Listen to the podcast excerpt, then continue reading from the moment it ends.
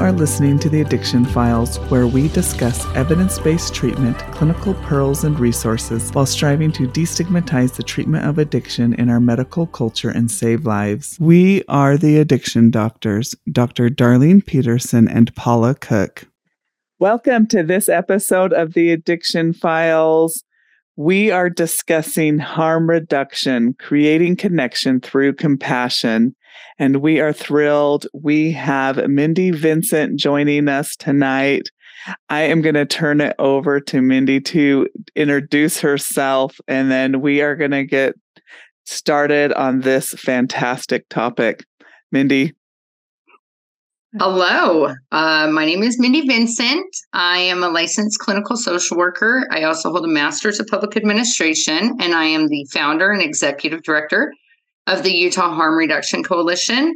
I also have a private group mental health practice called Life Changes Counseling in Sandy, Utah. Um, and what else do you want to know in my intro? Well, I mean, Mindy, this you're so humble because you're like, well, I have this little harm reduction coalition. I mean, it's just anyone who knows anything about harm reduction and anyone in Utah in this space knows Mindy, you're an absolute icon legend. Badass. You are you really are. And I remember the first time I met you was at this lit this summit with like law. It was it was at the School of Law. And I remember just hearing you talk and going, Yes, this woman. no wonder why you've done the things you've done. So, uh, you know, we there's a lot of intro, there's a lot to your background, but I think the work that you've done and the work you're doing will explain who you are. So let's just I mean, that's amazing, all the things that you hold and the things that you run. But let's just keep, I want to just talk, we want to talk to you about what you do, how you got there, and like the way forward, especially for organizations and states and departments who aren't where we are in Utah. And, you know, Utah is not as advanced as other states like New York, et cetera. But that's, I think maybe we could start there. What do you think? Yeah, we can start there. So I guess I'll tell you a little bit about UHRC and how it came about. So um, I started the Utah Harm Reduction Coalition in 2016. Um, but to tell you just a little bit before that, so actually in a few days, in three days, I'll celebrate 16 years. And uh, yay, Mindy! I know it's wild. So uh, my recovery doesn't look the same as it used to look when I first started, but you know, my 16 years are 16 years of a life beyond my wildest dreams. So, um, when I was seven and a half years sober, my sister died from an opiate overdose. And my little brother was still addicted to opiates. And I was desperate to save his life. And he had actually shared the heroin with my sister that she died from. And being a clinician myself and a person who's recovered from a substance use disorder, I knew that, like, even though he was like, I'm never going to use again, that that was so far from what would happen, you know? And I was desperate, like losing my sister. Still to this day, it's the hardest thing I've ever gone through. And if I had lost my brother, especially right after, I don't know that I would have made it. Through my desperation to save my brother's life, um, I realized I had a lot of realizations. Uh, you know, I put on my therapist hat, my person recovery hat, and no matter which hat I put on, it was the wrong one. And I failed to just ask him, you know, what do you need? You know, and finally, like I got pushed that place of desperation where it was like ding, like a little light bulb. And I was like, wait a minute, what do you need, Stan? And he was like, I need methadone. And it's interesting because until this point, you know, I was already a therapist. I was actually the residential program manager at First Step House. And uh, I I was open about not liking medication assisted therapy. And I was open about I didn't really want people on MAT on my caseload, you know, and I would say this ridiculous things that I hear people still say today. And uh, in that moment, I just realized like what it meant to really meet somebody where they were at. And I also realized how many times as a clinician or as a person in recovery that I said things that could have sent somebody to their grave. You know, how many times clinically i made somebody feel like their recovery wasn't enough for me because it wasn't abstinence or because it wasn't 12 step and um, you know as clinicians we have and as people in recovery we have huge um, influence on people you know and uh, loving somebody has a huge impact and shaming them has an even bigger one mm. and right then i i decided that i was never going to I had to change that, you know, and already in my professional life, I was having these experiences where I felt like I was fighting for people's worthiness to stay in treatment at the treatment team table every day you know and i mm-hmm. i just i i decided you know what i'm gonna i always knew i was gonna start my own program you know everybody who knows me knows that i do everything big and i am a natural born leader for sure so yeah. it's never a question whether i was to open a program but i never would have thought it would have been a harm reduction one right but through that at the same the same year my board chair and some other people were involved in getting the syringe exchange bill passed. And all of these things just like coincided and through trying to help my brother, that's how I really started finding harm reduction because there was the Drug Policy Alliance conference that year, the Drug Policy Conference. And that's the first time I learned about heroin assisted treatment and overdose prevention sites, which are also called safe consumption sites. And that's when I first learned about syringe exchange. I flew down to New Mexico and trained with the New Mexicans who are like, anybody who works in drug policy knows that the New Mexicans are the rock stars of drug policy. I went down there and uh, now we all have matching tattoos. And they taught me how to do syringe exchange in all their different areas. I got trained in harm reduction, harm reduction navigator training. I've trained in uh, integrative harm reduction therapy with Dr. Tatarsky, Andrew Tatarsky. He's a great little cat. And so I just shifted my whole way of practice. And then I and I started UHRC and I said I'm going to start the first legal syringe exchange in Utah. And that year on December 1st, which it also happens to be World AIDS Day, Mm, I cool. went out on the block with tuberculosis syringes because the health department bought the wrong ones. They don't know. They don't shoot dope, you know. and they got tuberculosis syringes. Thank goodness they were 27 gauge, so we were able to use them. And I just went out and started handing them out to people. And I had flown back from New Mexico with like Brillos and cottons and all sorts of stuff that the New Mexicans gave me to go get it started down here. It was so funny. It was great. I can't believe I made it through airport security. they wouldn't have known what to do with you. They're like, why do you have all this?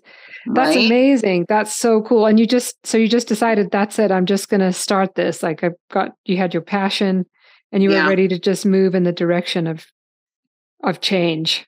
I had to save, I have to save lives. You know, like the only way I know to deal with grief is to channel it. Like I've always been somebody who channels things. And ever since I was a little kid, when I see something that I felt was unjust, I've never had a problem standing up and fighting right? And so I was a born fighter.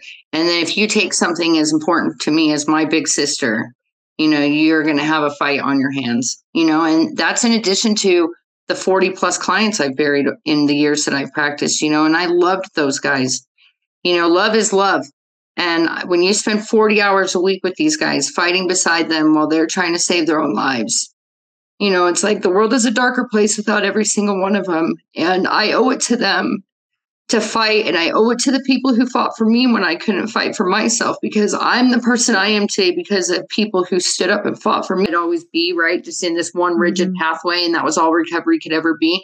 And to take me over here to harm reduction where I truly get to love people right where they're at and in their darkest moments with no agendas other than to help them save their lives. And it's the most beautiful, sacred, honorable thing I've ever gotten to do in my life. And I cannot believe that the universe or God or whoever uses me as a tool for good like that today. it's just wild and I'm incredibly grateful.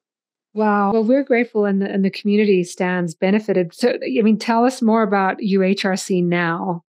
So UHRC now, so it, you know, at first it was uh, really hard. We run on we ran on blood, sweat, and volunteers for the first like 18 months of syringe exchange, and we finally got and my American Express, and then uh, we finally got some funding and and then we've just slowly grown our organization since then. And my plan was always so this is a thing that's different about me as a harm reductionist than other harm reductionists is that most harm reductionists come from a public health place. I'm not a public health worker. I'm a social worker, and specifically, I'm a substance abuse treatment provider. You know, and so when I'm talking about treatment and things in harm reduction, I'm not talking about HIV and hepatitis C treatment. Those are lovely and everything, but that my focus is on substance abuse treatment. And that was always my plan to open a harm reduction based outpatient program. And today we have one. It's been running for about three years. And it's the only harm reduction based outpatient program in the state and one of the only ones in the whole country. And we're the only one that I know of in the country that has a full spectrum of harm reduction services, all the way from syringe exchange all the way through treatment. I just don't know of another one, and I've tried to find one. There may be one out there. Someone should let me know if there is. We'd love to. I'd love to collaborate with them and shoot ideas and stuff. But so what that means though, let me explain this little piece because people misunderstand harm reduction based treatment because uh, people think, oh, then everybody's using, and that's just not true. Um, most of our people are court involved and they're trying to obtain abstinence, or they some of them are an abstinent. Some are on medications, medically indicated prescribed medications that they're not abusing that disqualify them from entering into other treatment programs, such as any kind of anxiety medications, Adderall. Uh, I mean, the list goes on and on. Vyvanse, like medical cannabis. There's a ton of things that people can be on they can't ever go into treatment with. And what about people also who you know, somebody's like, I, man, I got a serious heroin addiction, but yeah, I'm still going to have a glass of wine with dinner once in a while. You cannot go to any treatment center and say you're going to drink it all and be allowed in, you know, like that's a relapse, blah, blah, blah. Like me, I, I don't care. Like, I mean, of course I care, but I, whatever your recovery is going to look like, I'm here to support you and help you get there. The substance abuse treatment is the only treatment I've ever seen that requires the outcome before the work has been done to get there. And I am not ever going to require somebody to give up their best and only co- and sometimes only coping skill when they haven't learned other ones and expect them just to sink or swim. You know, it's unfair. And, you know, a friend of mine says that relapse happens when the situation someone's in for in the situation that someone is in calls for more skills than they have and so then they relapse right? So if we and that like the first time i heard that i was like dang that is like the most accurate thing i've ever heard.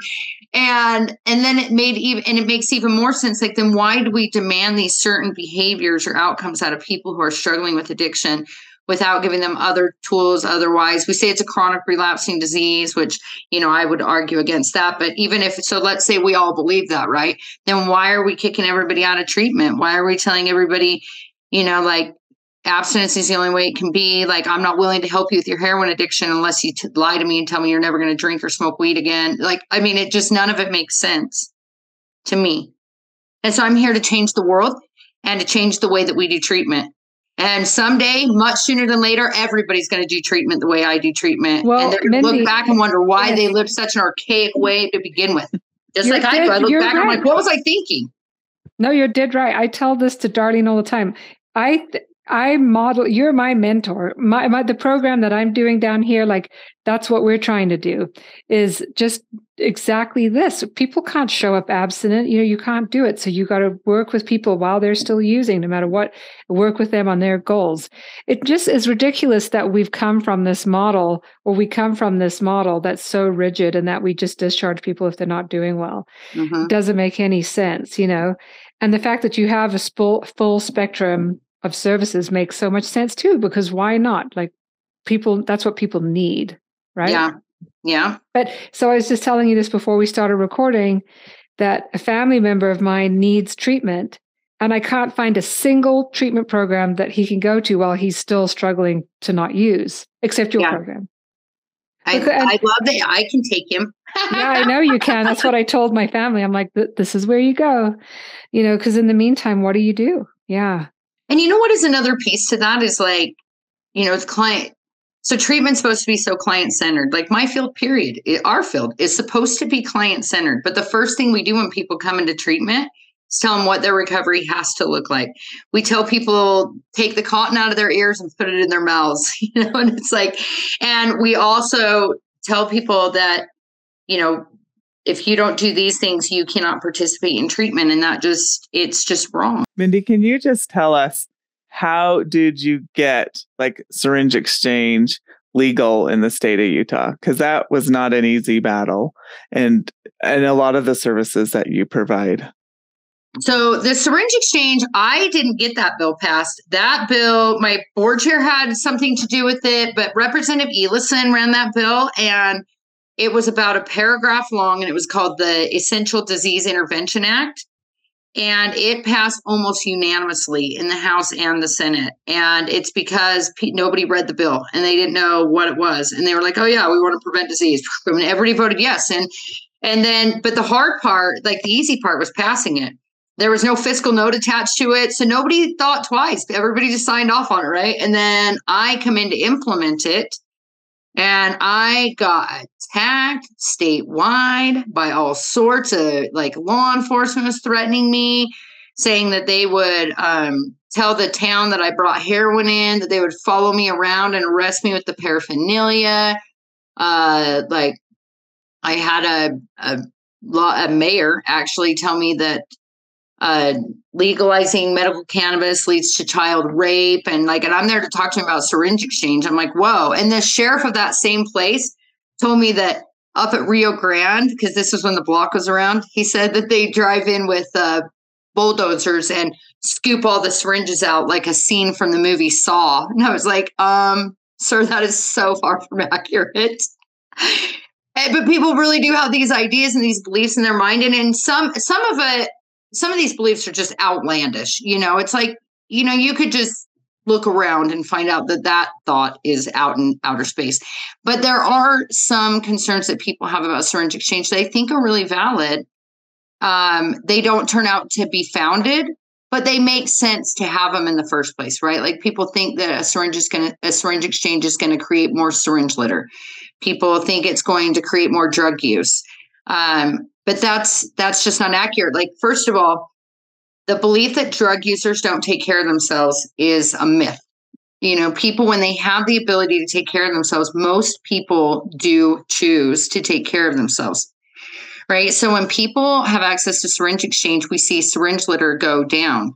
And there's decades of research on syringe exchange to support all of these things right so we see that syringe litter goes down. People who access syringe exchange are five times more likely to enter into substance abuse treatment. Think about how many people we can access through syringe exchange that otherwise we would not access because we normally don't. I don't get my hands on somebody until they have entered into the system, and usually through the criminal justice system. Right? The criminal justice system should not be the doorway for help. Right. It doesn't so make true. any sense. Yeah.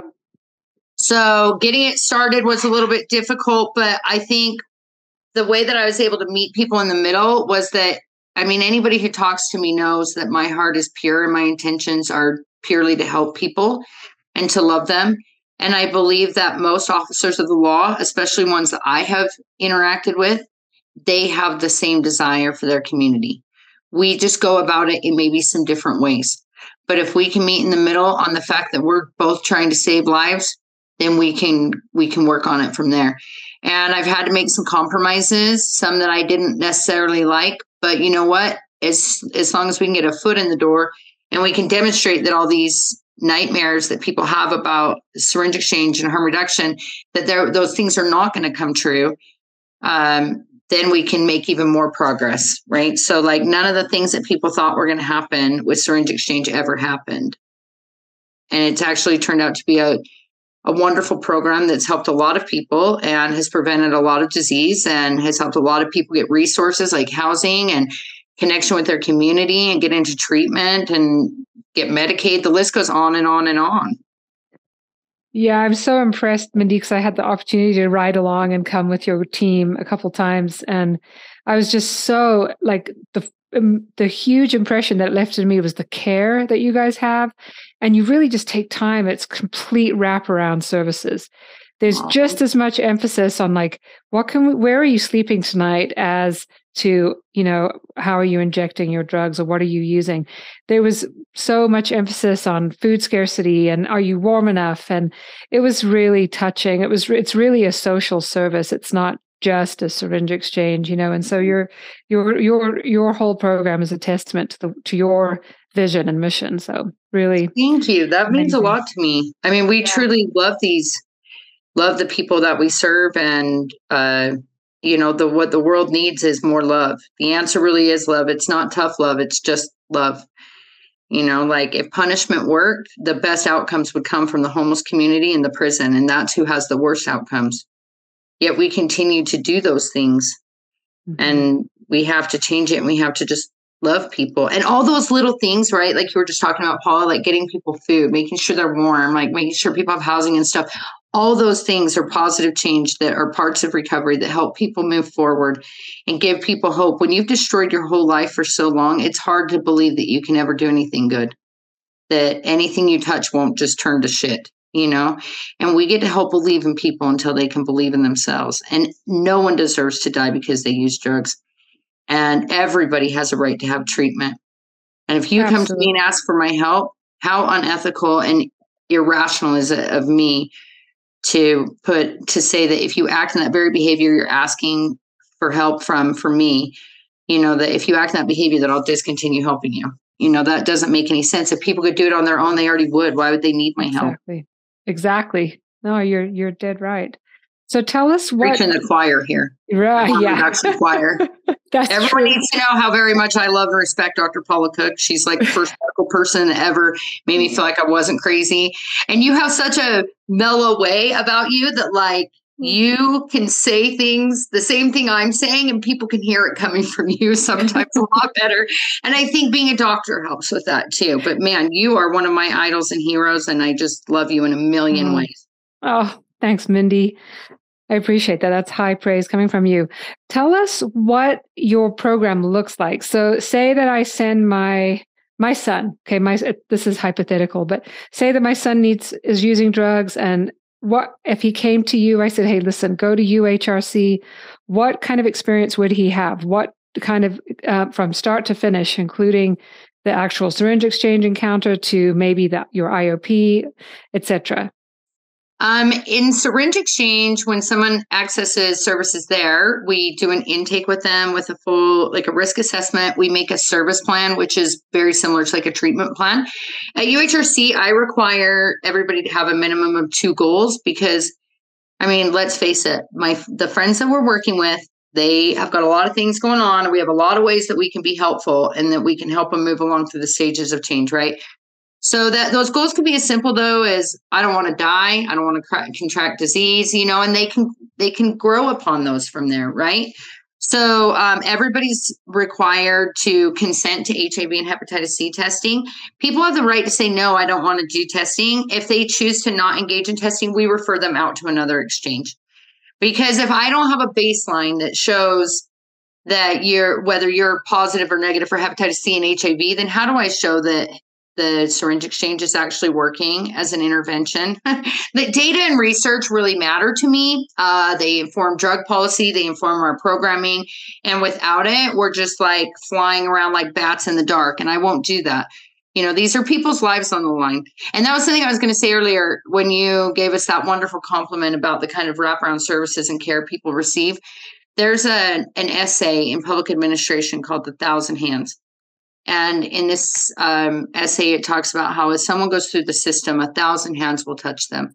And I always talk about this essay to my staff, and I tell them I take it very seriously that when our hand when our hand touches them, it has to leave a mark because these people really could leave our services and go down the street and die. And I take that very seriously. If we didn't do everything we could to try to help them, I can't save anyone but I can definitely give people hope, resources, and let them always know that there is something better waiting for them on the other side if they're willing to do a little bit of work to get there.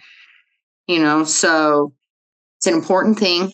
Anyway, um, so when somebody's in syringe exchange, they do the testing and then you know they turn in their syringe it's the law that somebody turns in at least one syringe and then it's also the law that we give out syringes in their sterile, unopened packaging, which means 10, a package of 10. So for every one somebody turns in, so actually it's one for one plus. So like if somebody turns in seven, they're going to get a package of 10. If they turn in 72, they're going to get 80.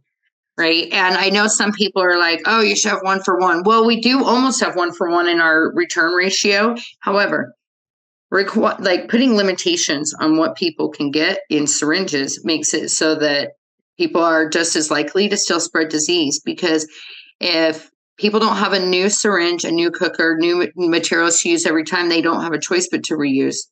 You know, and this is why the enabling argument doesn't make any sense, you know, because people, I'm not powerful enough to make people start using drugs. I'm not powerful enough to make them stop. Right. But I can give them the tools to be healthy in the meantime while also giving them a safe place to land. So people will get all the materials that they need to safely use whatever substance. We also try to help people get safe smoking um, tools as well. Sometimes that's not as easy, but um, and then we just consistently check in. We all every month we do an update on their service plan and we do an update on the risk assessment if they're still engaging in risky behaviors. then we have them continue HIV and hepatitis C testing.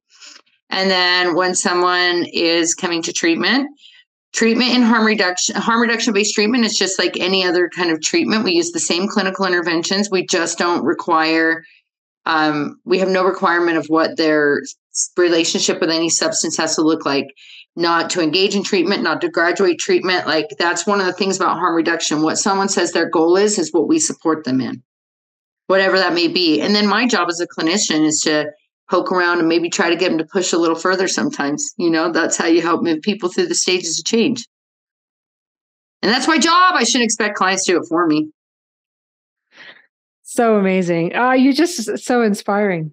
What a program. Oh, okay, I have a question for you. Um, how often do you repeat HIV? This is just granular, but how often do you repeat HIV and Hep C testing for your people who are continuing to engage in more risky behaviors?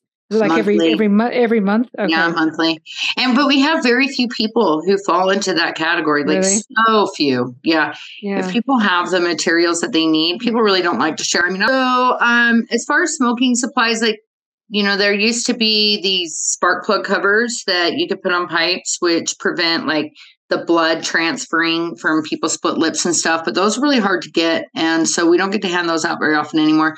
We do try to hand out some straws um, but those are, sometimes can be hard too because it's often plastic straws and plastic melts when it gets close to the heat, right? We don't want people smoking plastic.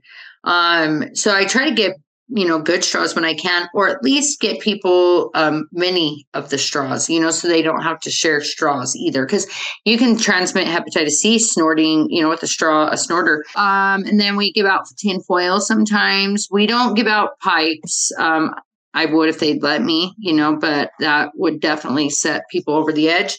Uh, as far as safe, other safe consumption supplies, we give tourniquets, ointment, sterile water, cookers, the syringes. We have given out Brillos in the past, but we don't usually give those out anymore. Um, antibiotic ointment, did I already say that one? Band aids, wound care supplies, all those kind of things. And I have to tell you this funny story really quick because I just remembered it. So, like the enabling thing, you know, uh, I had this. Le- he actually was a legislator, and now he's like chairman of the board of like a pretty important nonprofit in downtown Salt Lake. And he he didn't like the syringe exchange, and we were sitting down and talking about it. And he was saying how I was going to make people use drugs, and I said, you know. So if I gave you everything you needed, including like everything you needed to safely inject cocaine today, including the best cocaine, would you do it? And he was like, Well, I don't know, maybe. I'm like, Sir, you are 72 years old. We, if you are considering using cocaine because I gave, because it's sitting here, we have a lot more to talk about than what's sitting here. You know what I mean? Like that is so crazy to think that kind of. I couldn't believe he even said that. And like usually when I ask somebody that, they're like, "Well, no," and I'm like, "Well, why not? You can." And they're like, yeah, but I don't use cocaine. It's like, yeah, neither do the other people that don't use syringe exchange. like, That's so funny. Oh man, I know it's hard. It's hard to for people to wrap their head. It's hard. It's a difficult shift, you know. It's a shift. Mm-hmm. It's a mind shift, and and I mean, man, the medical community are the worst. I mean, law enforcement. You've talked a lot about your interactions with law enforcement, but when um, I'm aware of this because this is a process I've gone through myself. So my own journey of coming, you know, like walking in your footsteps, but I went to the National Harm Reduction Coalition conference in Puerto Rico. And I sat there and I was so ashamed to be a medical doctor. Like, I don't think there were very many of us there. And I can, and okay, so that's why, like, first of all, why weren't there more medical people there? It's an amazing conference. And also, I just couldn't, the things that I was hearing about the difficulties people have accessing good treatment and all the things that they need, whether it's psychiatric care, whatever it is that the medical community are the gatekeepers of, or buprenorphine yeah. or naloxone or hepatitis C treatment, just to hear all these barriers and the medical stigmatization people endure, the medical trauma they experience when they go to the emergency room or their family medicine clinics or urgent care, I just felt so embarrassed. I'm like, we are failing as a medical yeah. community. We are not teaching medical and we're not getting any better, really. I mean, we're not teaching medical students or mm-hmm. residents. Like it's not written into the curriculum. Now, that being said, the newer generation, I feel much more hopeful because they're, they're doing it themselves and they're much yeah. more socially just. But anyway, I don't know why I felt the need to say that. I guess it's because a lot of our listeners are medical providers. And so we need to step up. This is evidence based, like you said. This is backed up by decades of data that's that the CDC publishes. Like this is all. Yeah. NIDA, all of them support harm reduction practices. Exactly. Just not in funding. yep. NIDA, CDC has the technical handbook. I mean, that's yeah. the handbook is written by the CDC, right? For, for yep. syringe exchange programming.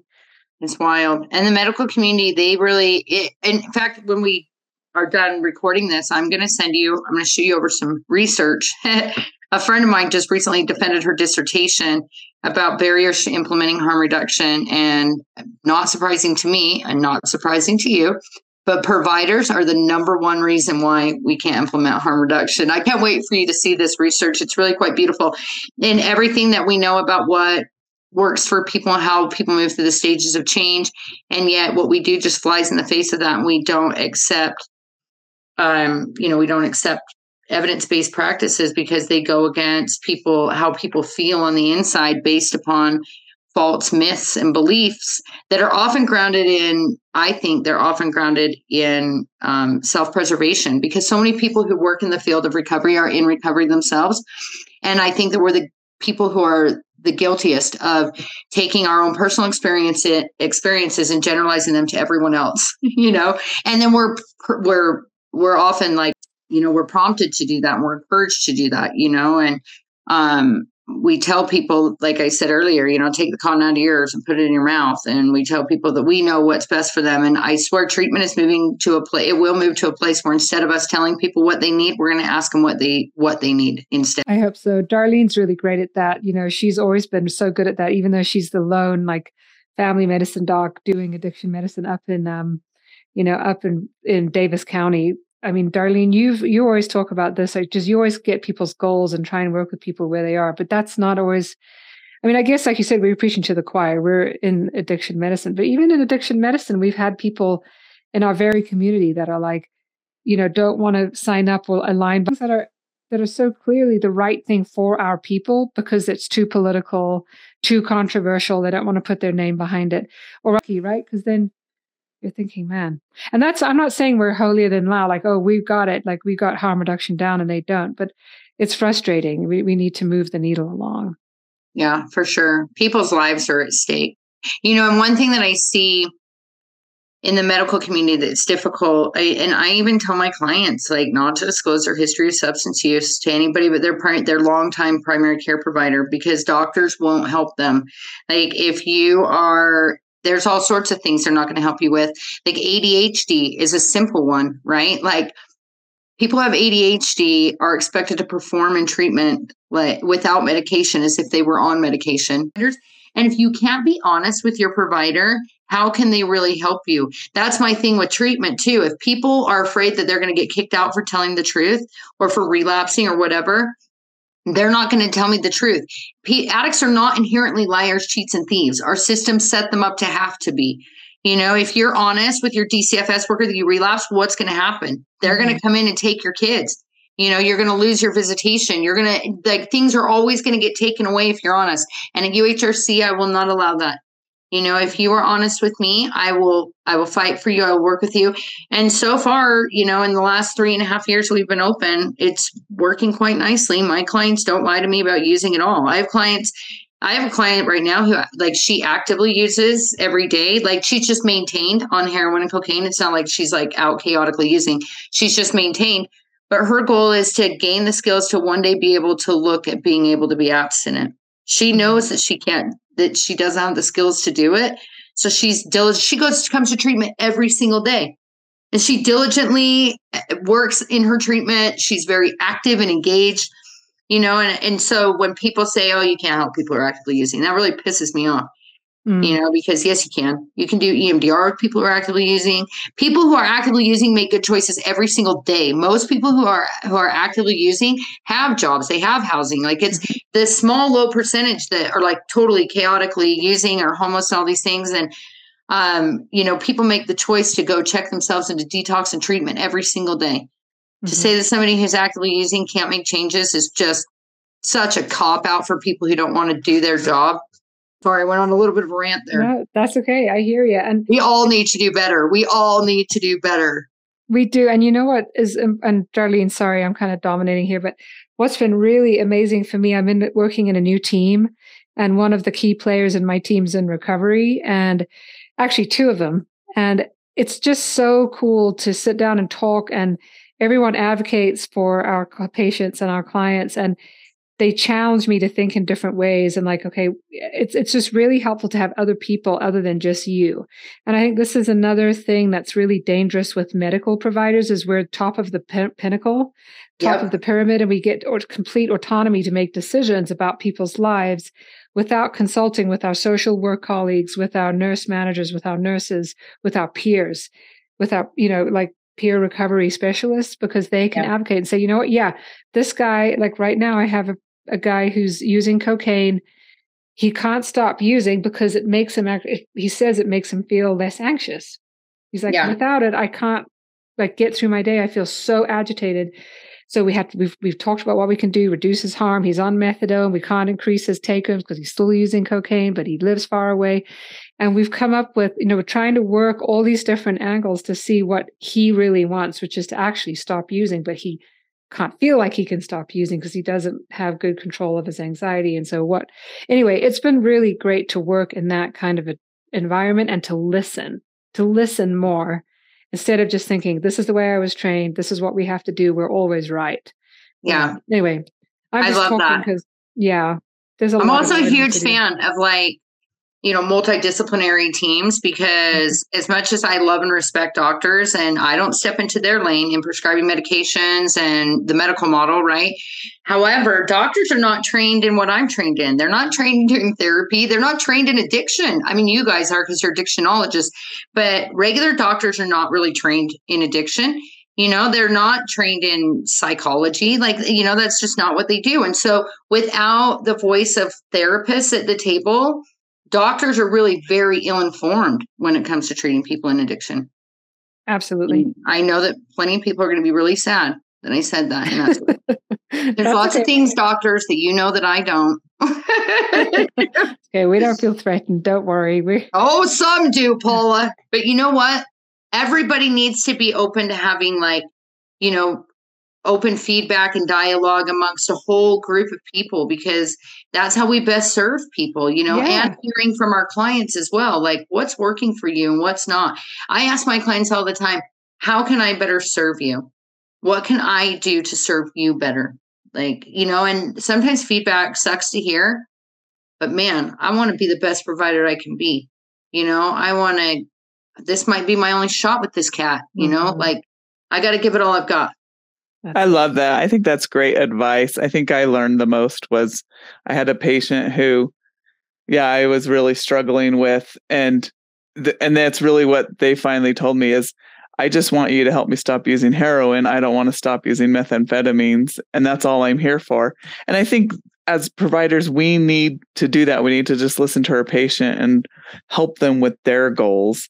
And mm-hmm. eventually, it's like it's like you like you said your patient they're still actively engaged in treatment. It's not that they're not wanting anything from you yeah. and you just need to keep offering them services and keep working with them and they get and they get better it says a lot about somebody who's actively using but shows up to treatment. That's yeah, a, that, takes, that takes a lot exactly. yeah. That's huge. It, it speaks yeah. to the program that it's a program that they feel supported and that's community and they feel safe, right? So it's somewhere to show up and belong. And that's in itself therapeutic. You know, yeah, it's the biggest, it's the biggest thing, creating connection through mm-hmm. compassion. Mm-hmm. Like we know the connection is what helps people change, being connected to things, mm-hmm. having purpose, you know, and like, man, getting to love somebody right where they're at and to know, like, even my guys who have died, I know they died knowing I loved them. You know, mm-hmm. they did not doubt that I loved them. And that's the best compliment somebody could ever give me is, you know, I always feel loved by you, Mindy. Or mm-hmm. I feel uh, they feel safe to come there. It's like, that's the best thing somebody could ever tell me. Mm. I love it. I, we could tell. So inspirational. You inspire me.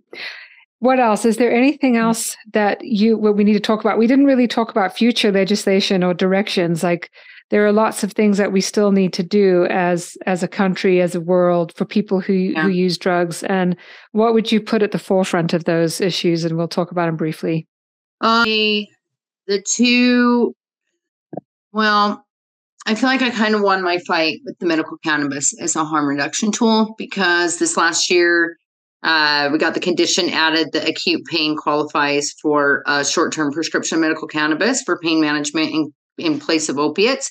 That's incredibly important for people who never want to start opiates in the first place. It's even more important for people who've already had an opiate addiction and have to, God forbid, get their teeth pulled, get any kind of surgery ever, right? Like, I don't even like to take opiates, they make me very sick. I would much rather have the option to use medical cannabis instead right so um, that one though but like people just getting more open-minded about using plant medicine as a harm reduction tool as a healing tool things like that but uh, the big one that i would definitely that we should definitely chat about is overdose prevention sites. That legislation has made it nowhere. Three years in a row in utah yet a drug induced homicide bill flew right out of committee. They won't even let overdose prevention site legislation into committee to even discuss it.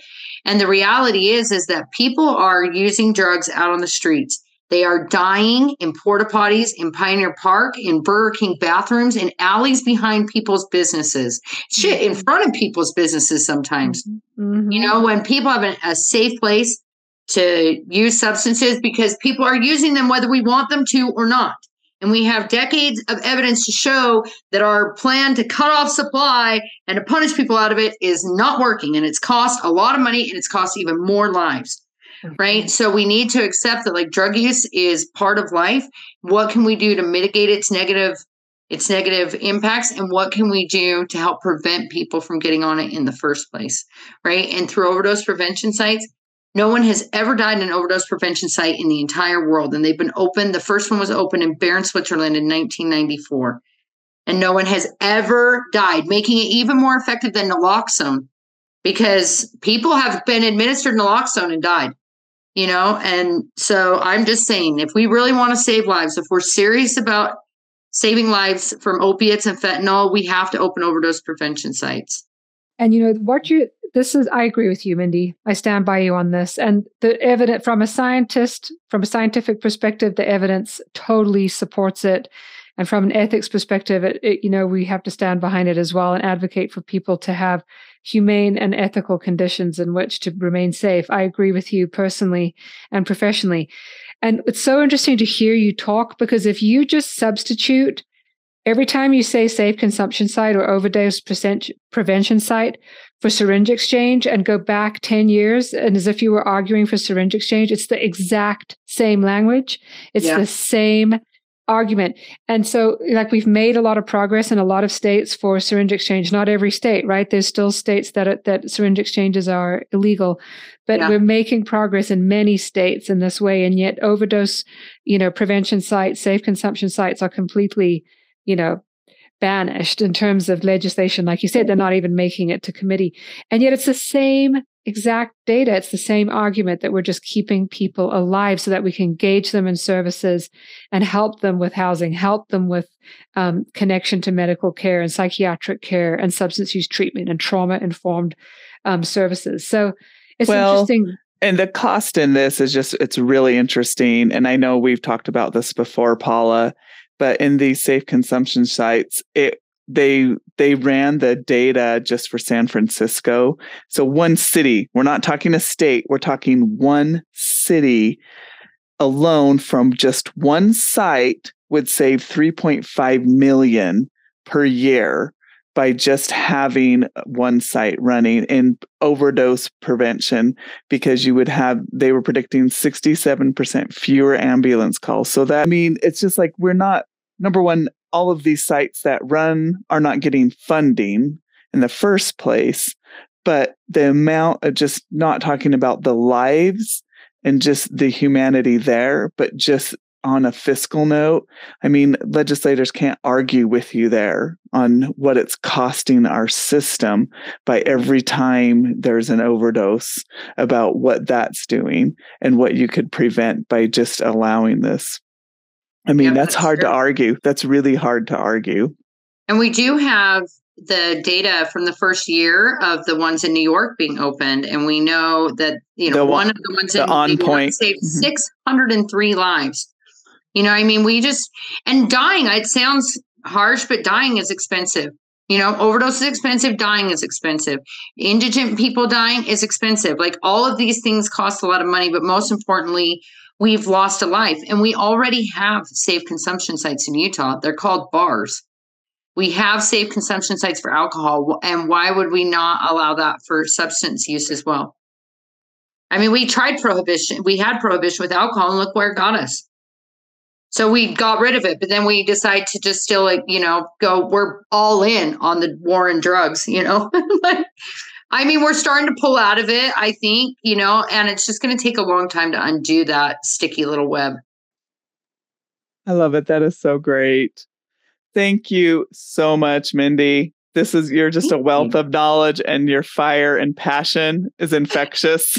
Woo! We're here to change the world and nothing less, my friend.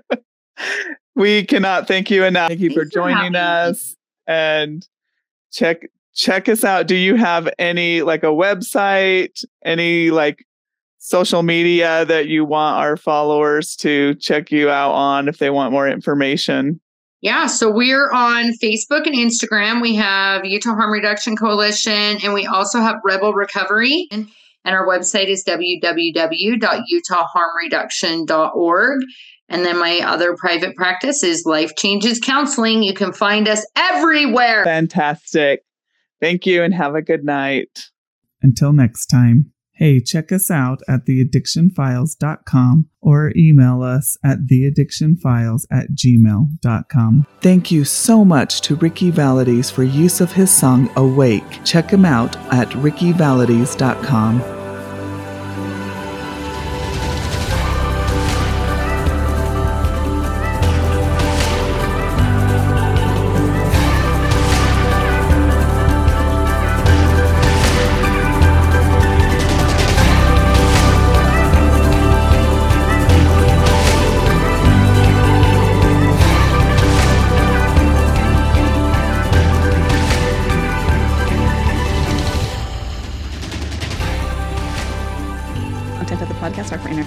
education purposes only. Hosts and guests are not responsible for any harm caused by information obtained from this source. As each person is unique, you're advised to seek the advice of your own healthcare professional to treat any medical conditions you may be having. Opinions expressed on the show are those of the Addiction Files and not of our respective employers.